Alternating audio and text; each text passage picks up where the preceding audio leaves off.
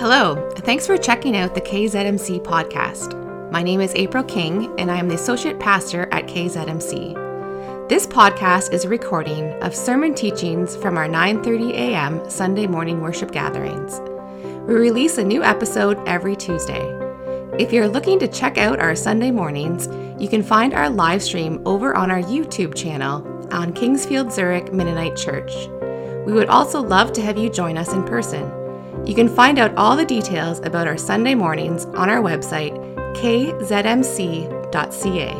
Thanks for listening and have a great day. We're still in the valley this morning.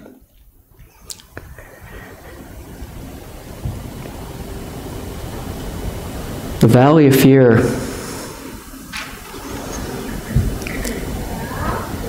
We overcommitted to the housing market.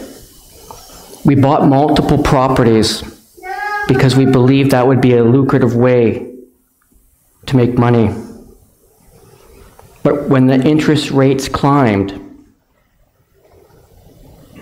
and no one could buy, buy the properties, and so now we're carrying several properties that we can't afford.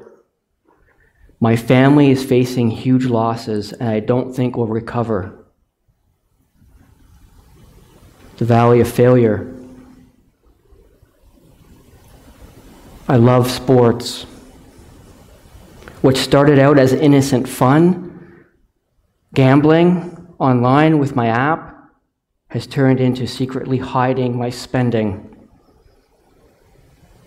lying to family, going into debt, and losing control of myself. The valley of conflict I was starting to reinvest in this relationship.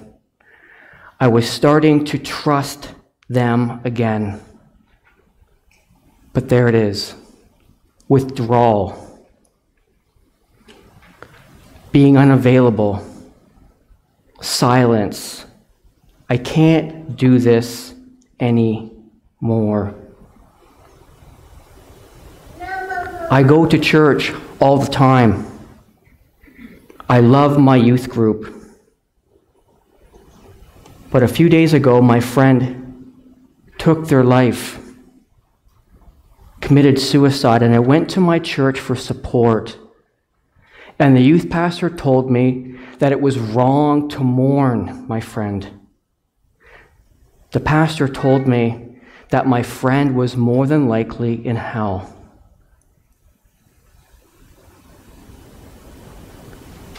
The valley of weeping. We prayed for healing. We have been faithful to Him our whole life. We trust in the Lord.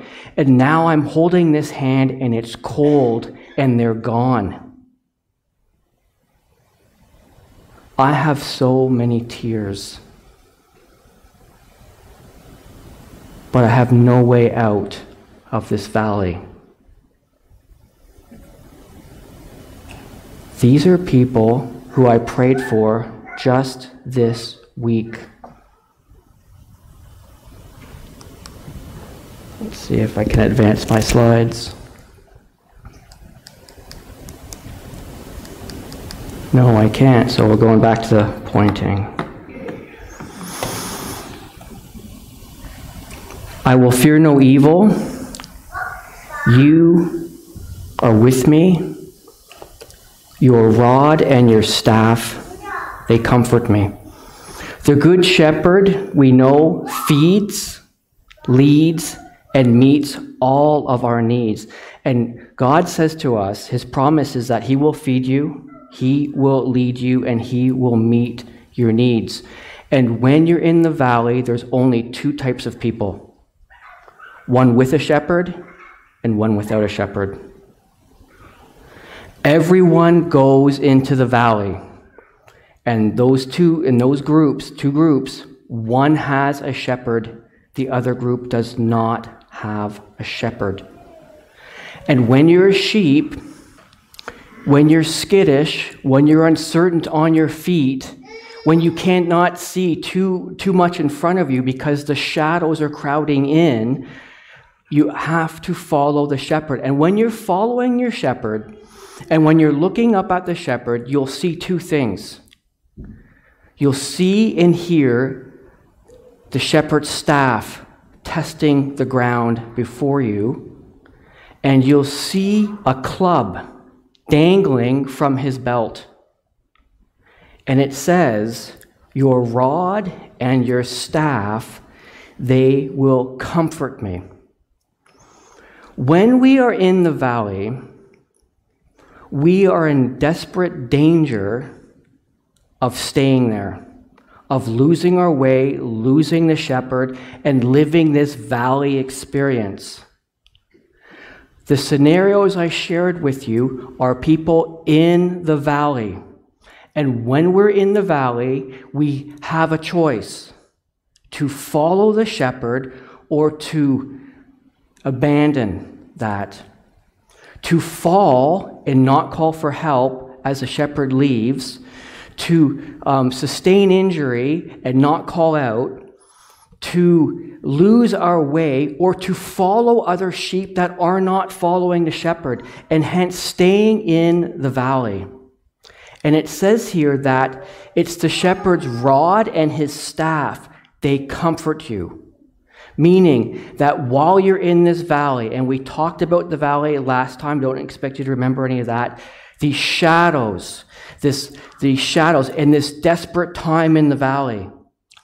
If you're in the valley, God sustains you. He's promised to sustain you and keep you and protect you while you're in the shadows of life. Next slide, please. What does it mean? What does it mean that this rod and the staff will protect me? The rod is a defensive weapon, it's a club. Sheep have no claws, sheep have no teeth. They're not smart, they're slow, and they need protecting. And the shepherd will use his rod to protect the sheep from danger, and he also uses it to correct his sheep when they're trying to leave and go astray. The staff is used for directing and guiding. The staff is used to steer sheep or to stop them by hook or crook. See, sheep in arid and mountainous ranges will get into some pretty tight situations. They'll get into some places that are unsafe. So the staff will grab the sheep, pull the sheep away off cliff faces, away from the edge, to keep them safe from falling. The rod and the staff are protective tools of the shepherd. And biblically speaking, they are symbols.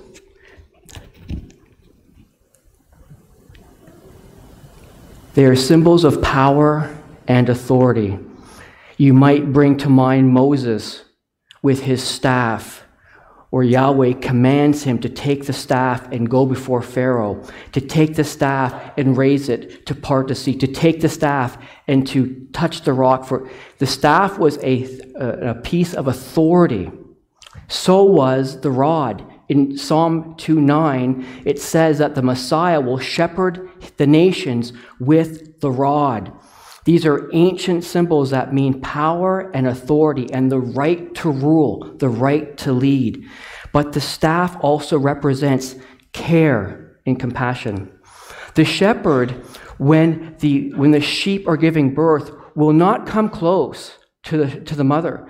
Rather, they'll use their staff to scoop up the sheep and to bring the sheep over to the mom.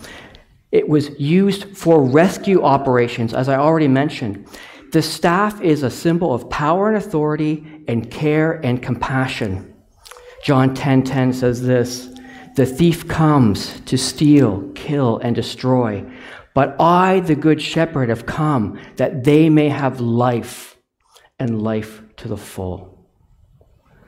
When we are in the valleys, life is not abundant. Life is not to the full, rather, life is hollow. You are a ghost. You are empty. You are vacant and weak. You are trembling, and this is when you need the shepherd. This is when we need to look up and see the staff and the rod, that he is protecting me. He will sustain you. He will deliver you. He'll deliver you from other sheep who misrepresent the master, who tell the sheep something terrible, where they have negative experiences in church, and they say, I'm done with church. I'm done with Christianity. Why? Because someone has said something that is incredibly wounding, not compassionate, with false authority. The shepherd will protect us when we fall and when we stray, when we become confused by our pain, and when we become entitled and demand that God do something for us instead of humbly submitting to Him. The shepherd will come along and he will woo you.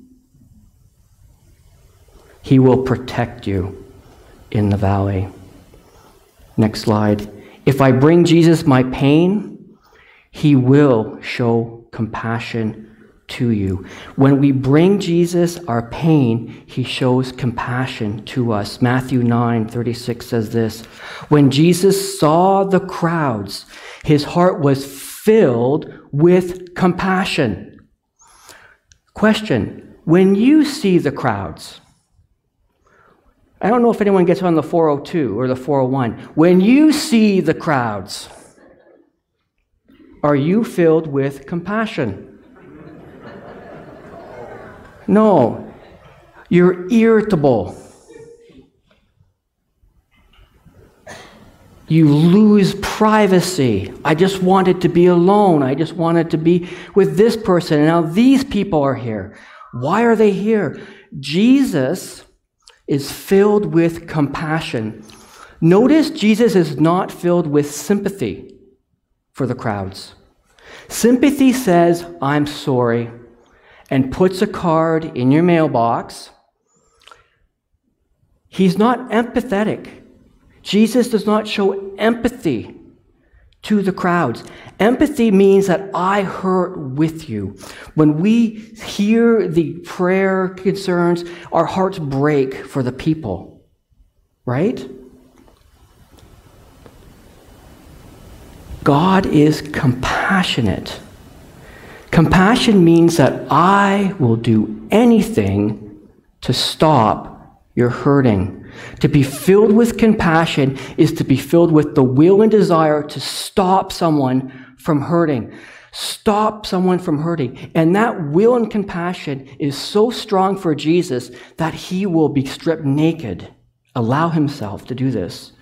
He will pour out his life for you, stretch out his hands and have nails driven into them, which we will be celebrating and reflecting on in a few weeks. Jesus is not sympathetic, empathetic, he is compassionate to you in the valley right now. Meaning that he will do what needs to be done for you to sustain you in the valley. Matthew 20, 28 says, I came here not to be served, but to serve others and to give my life as a ransom. This is an interesting paradox. God says to you and I, it's not about you, it's about me. But from God's vantage point, when you're in the valley, God's, it is about you. It is about you. God's vantage point is, is about you. Our vantage point, it's not about me, God, it's about you. Because, and that's the beauty of taking our eyes off of ourselves. We don't have to worry about ourselves. If we focus on God, God is focusing on you, and He can do a lot more for you than you can do for yourself. He sustains us with His compassion in the valley. If I decide to follow Him, he will lead me in the right direction. I mentioned last week about being lost in the London hospital, in the bowels of the hospital. It looks like a movie you don't want to be in because you're walking down a, a, a hallway and the lights are flickering and you're like, I've seen this show, I didn't like it. And then someone comes up to you, a nurse, and says, Where are you going? Let me show you. It's not two lefts, two rights, one left, three more rights, you're there. No, let me show you. He wants to lead you. John 10 4 says this The good shepherd walks ahead of the sheep, and they follow him, for they recognize his voice. They trust him. They know him. He has compassion for them. He's, he's for them. Psalm 26, 3 says this For I am always aware of your unfailing love. I have lived according to your truth. Here's the thing Jesus does not lead with law. Jesus leads with love. Because when he leads with love and you respond with love and you love him, you don't need law. We need law because we're lawbreakers. No one here, I hope, has murdered somebody. If you have, you need to turn yourself in. But many of us will not murder people because the penalty of doing that Many of us will not sell drugs, even if it is, seems like a really financially good idea, because the penalty will not do that. But who sped this week? Come on. Yeah, okay. Me too. You broke the speed limit. Why? Because the penalty's not that bad. I can pay a fine. When we're led by love, we don't need the law because now we're being led by a compassionate, good Savior who has our best interests at heart. In the valley, if I get confused and wander off, Jesus will seek me out and he'll bring me back. I'm going to park here for a little bit. This is where we get into trouble when we're in the valley. Matthew 18 12 says, If a shepherd has 100 sheep and one wanders away and is lost, won't he leave the 99 safe sheep and go and search for the one that is lost? Luke 19. Jesus says, I came to seek and to save those who are lost. What do those two verses have in common? What's the implication? You and I are lost. We are lost. He leaves the 99 to find the lost. He's come to seek to find the lost. If we knew the way to God, if we could, could secure our future with Him, we would have, and Jesus would not have had to die on the cross. He would not have had to take his life and have it poured out in the humiliation and the shame and the agony if there was another way to God. If there was, don't you think God would have chosen that? Wouldn't you think he would have prescribed that? He didn't. Jesus had to go to the cross for those who are lost. Have you ever lost a kid? It is terrifying. It is terrifying to lose a child. Did you teach your kids to get lost? Have you ever sat down and said, if you're in a bind and you need to get lost, if you need to be distracted and forget where you're supposed to be, here's what you need to do? No. We don't have to teach our kids to get lost. They wander. They're prone to wandering. They're prone to seeing something and going, I'd rather do that than be here. And before you know it, they're gone. They're hiding in a clothes rack. They're, they're in the food court. They're in the toy section. And they're absolutely gone. And our natural inclinations as parents is to, where's my kid? Why did they move? And then you begin to search and you begin to scour and you eventually find that child and you say, wow, that's okay. you know,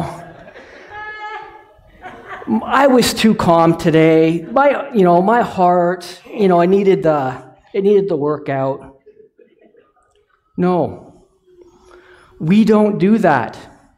We use this opportunity as a teaching moment as a moment to imprint on our young little friends, our young little loved ones, that they cannot wander off because we love them and we want to protect them. Here's the point of this. Next slide. When we are in the valley, when we are confused, and we're confused because we're in pain, we're doubting, we're, we, and a lot of it is our own sin sometimes. A lot of it is how we see God. A lot of it is how we see ourselves in our situations or other people. And we are confused. And so in the valley, we wander off. When you're hurting, here's a confession. I begin so well calling on God. I'm going to press in on God. I'm going to pray to Him. I'm going to get through this. I'm going to have a breakthrough. I'm going to overcome this addiction. I'm going to overcome this anxiety. I'm going to get past my anger. And then three weeks later, when my anger is still there, when I'm still tempted and giving in, when I still continue to struggle, my vigor, my enthusiasm begins to wane, i.e., I begin to wander. He's not hearing me. He's not listening to me. He's angry at me. Google, how to get past anxiety. Mindfulness. I'll do mindfulness now. Google, how do I overcome this? Don't worry. What you're trying to do, it's not a really a problem. It's a, it's a, it's a construct in your own mind. Just move past that construct and accept that you're a wretch and you'll be fine. Just get rid of the shame. That's your problem. Okay, thank you, Google. And then I'm wandering, wondering, why am I not connecting with God? Why can't I hear from Him? Why are my Christian friends so weird? They just tell me to, and all of a sudden, you're backing away from God, you're backing away from the community, you're backing away from church because you've gone missing. You're wandering. That is a sign of wandering. And what God wants to do is He wants to bring us. I used to wander off until you disciplined me. See, we, part of the problem with the valley is the valley, but part of the problem with the valley also is being disciplined because you are in the valley. Do you see that? You put yourself in the valley. And God, and so now it's even worse. But here's the thing I used to wander off, but you disciplined me. Now I closely follow your word. I closely follow your word. You are good, and you only do good. You teach good decrees. Punishment. The valley feels like punishment to you and I. But let me say, punishment is for a penalty done in the past. Punishment is for a penalty done in the past, and it's usually done out of anger. Discipline. Discipline is correction and training for the future, and it's done out of love. Discipline is correction for the future that's done out of love. Those are the difference between punishment and discipline. And God wants to discipline us. He wants to keep us from wandering off. Sometimes we're in the valley longer than we have to be because we wanted to stay there. But God will discipline us. In Psalm 19, 71, David says, It was good for you to afflict me. It was good for me to be afflicted so that I may learn your decrees. The science is in, if you, if that's, you like that kind of stuff, because um, it's not always in, but you can take this one to the bank. We do a lot better learning in pain than pleasure.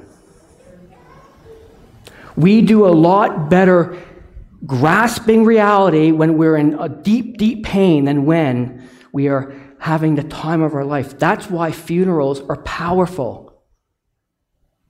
because many people are in pain. They're reflecting. Don't ask in the valley why this is happening to you. Ask God, what are you teaching me here? What are you teaching me in this failure? Why do I continually look at this? Why do I continually experience this? Why do I continually fight with this person? Why can't I control my temper? Why am I so anxious? Not why am why am why, but What are you teaching me? What are you teaching me? What do you want me to learn? I used to wander off, but now I closely follow your word. Do you follow his word? Do you read his word? This has to happen. If you are in the valley, the worst thing you can do is stop reading your Bible. Even if you have to read it and murmur three sentences and close it, do it. Because that's a staying close. You're not wandering, you're staying close to God. When you're in the valley, if I fail or I fall, Jesus will rescue you. He will rescue you. It's not hopeless. You can stop. You can stop. You can heal. You can be restored. Because we all stumble. All children get lost. All children wander. That is what Isaiah 53 says. We're all prone to wandering. In Matthew 12, Jesus asked, If you had a sheep that fell into a well on the Sabbath, wouldn't you work to pull that person out, that sheep out? Of course you would. And how much more valuable is a person than a sheep? Yes, the law promotes a person to do good on the Sabbath. When you fall, when you fail, when painful things happen to you, the Lord is looking to save you. If you don't believe that, then you have to believe these other things I'm about to say. You, you, don't, you don't have an unlimited choice of worldviews. They have to fall into these views. So let's just pretend, did they fix everything up at Zurich here in, this, in, the, in the summer? I don't get out here too often, but they had all that construction.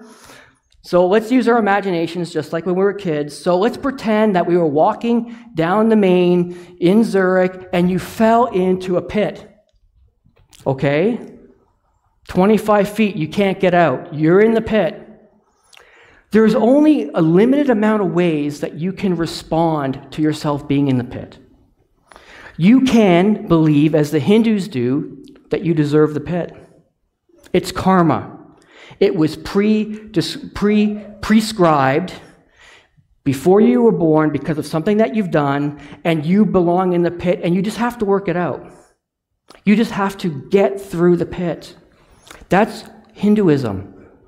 The Buddhists would say that this is a perception issue, meaning that if you're a Buddhist, you believe that pain and pleasure are, are just a perception, they're an illusion, and your cravings for desire, your cravings for pleasure, are, are really an affront to reality. And so if you can just ignore and just say that what I'm going through is an illusion. The loss I'm experiencing because of this person passing away is an illusion. The guilt and the shame I experience because I'm struggling with something, it's an illusion. I just have to get past it, get past the shame, accept that these feelings are not real. So, I deserve it. It's really just my perception problem. If I change my perception, I'm not really in the pit. If you're Muslim and Muhammad walked by, he would tell you that you're there because you have been an affront to Allah. And you're in that pit because you deserve to be in that pit. That's why you're there. And if you're a spiritualist if you belong to a new age movement, if you're a Tony Robbins fan, if you're into the self help, you just have to believe it and you're out. You just have to believe that you can get out of the pit on your own and you'll get out. If you can conceive being out of the pit, you can achieve being out of the pit. But the problem is, the valley does not conform to these worldviews because now how you ignore it get out of it, climb 10 feet up and say, I'm out of the pit. However, you construct it, you're in the pit. And our hearts and our minds will always know that. And our bodies will keep score. And our health issues sometimes are a result of us ignoring the pit that we're in. What does Jesus say when you're in the pit?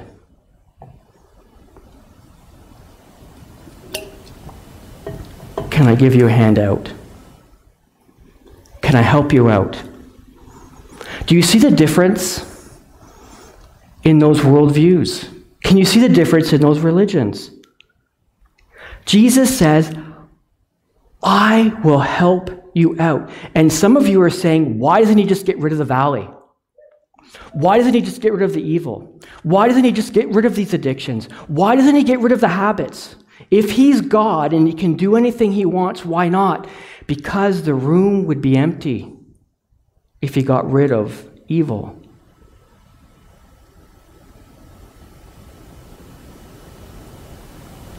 And we would be emptied of choice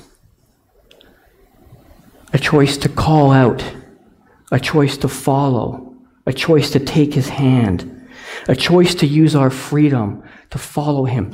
Freedom is our greatest gift and our greatest curse. And if you're free to make decisions, you're free until that decision is made. And after that decision's made, you bear the consequences. And that's the way God wants it because He wants us to bear our consequences so He can rescue us. So he can, we can say, We're dependent on you. We need you. Please help us out. Psalm 71:20. You allowed me to suffer a lot. But you will bring me back from this deep pit and give me a new life. Folks, some of us need to be drawn out of the pit after this moment of suffering so that we can be whole and get a new life. The valley serves to remind us that we need a new life. And the life that we have now and the sufferings we have now are to point us to God, are to teach us about Him. God is not angry with you. He loves you. The most poisonous thing that can happen in the valley is that you think God hates you. It's not true. He wants to lead you, He wants to save you. And lastly, next slide. If I place my trust in God to save me, Jesus will keep me saved. Whose job is it to save the sheep? The shepherd, not the other sheep, and not you. You don't save yourself. You cannot save yourself. It's God's job to save you. It's God's job to rescue you. It's your job to put your hand in His, to trust Him, to abide in Him, to love Him, to say, God, I am all yours. This pain that I can't get rid of, I give it to you. This addiction, this propensity to destroy myself, this cycle of hatred, this bitterness, this shame and resentment, I'm giving it to you. I'm not asking for healing. I'm asking you to be with me in it. You need to save me. You need to rescue me. And that's what the Good Shepherd promises. My sheep listen to my voice. I know them, and they follow me. I give them eternal life, and they will never perish. Listen, no one can snatch them away from me. In the Greek, and I don't usually do this, but in the Greek, it's a double negative. This is the strongest word for no, not ever, ever. It's impossible. It is impossible. No one can snatch them from me. For my Father has given them to me, and he is more powerful than anyone else. Again, no, not ever, double negative in the Greek. No one can snatch them from the Father's hand. The Father and I are one. This is grace. This is unmerited favor. It is a gift and a promise that we do not deserve, that we've been given. We are not entitled to it because we're good people.